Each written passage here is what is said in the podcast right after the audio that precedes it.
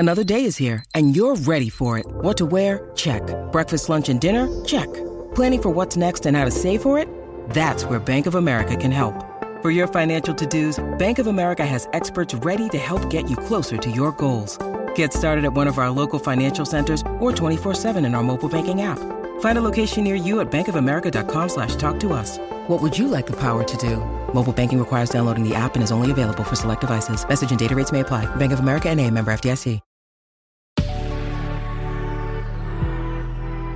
Good risings. I'm Liz Earnshaw, and this is Hash It Out. Relationships are built through moments of bonding in comfort and also in celebration. This means that we bond through moments of feeling sad, angry, afraid, and being comforted, and also moments where we feel happy, joyful, excited, and being celebrated. If we don't receive comfort when we're struggling, and we don't receive celebration when we're thriving, our relationships suffer. Today's question has to do with the latter. What do I do if I have a friend who just cannot be happy for me? Dear Liz, my friend constantly lives in the underdog position.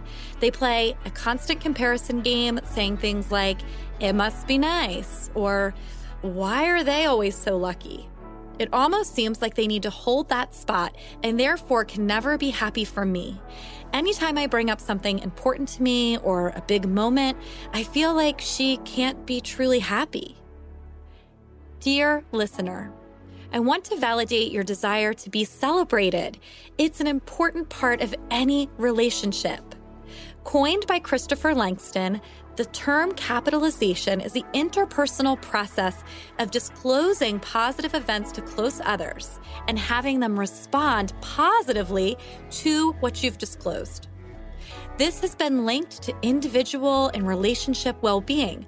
For example, when we have relationships like this, we have lower emotional distress and increased intimacy.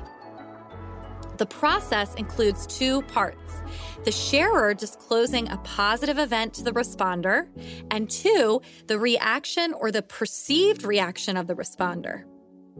When you share with your friend about your positive event, you are attempting to connect. It's a bonding exercise. And when your friend shuts it down, this blocks bonding and connection, and it likely disrupts feelings of trust with the other person.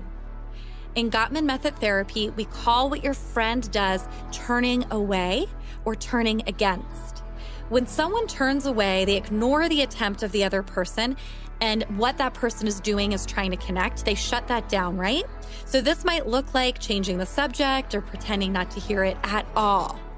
Turning against might look like making fun of your happy news or bringing up a lot of catastrophic what-if scenarios to bring down the mood. Consistent turning away or turning against is toxic for a relationship. It creates a dynamic where eventually the person who is shut down just stops sharing.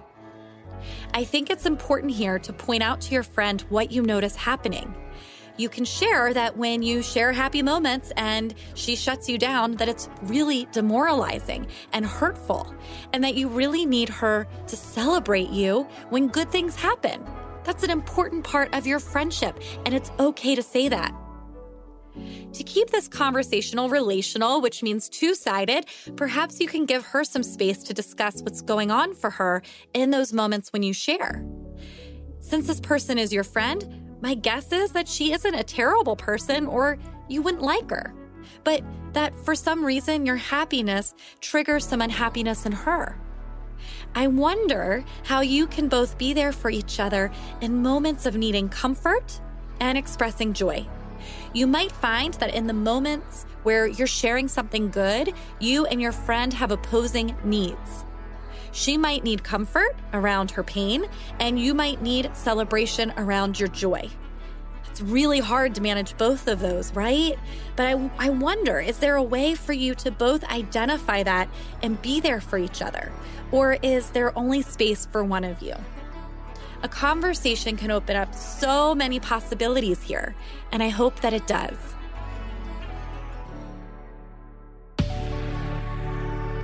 I'm Liz Earnshaw, the head therapist at Actually, and you can find me on Instagram at LizListens. Thanks for listening to Hash It Out.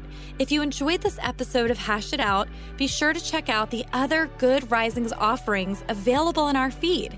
Until next time, love on your loved ones, and when that gets hard, tune in to me to learn how to hash it out. Good Risings is presented by Cavalry Audio. Ohio, ready for some quick mental health facts? Let's go.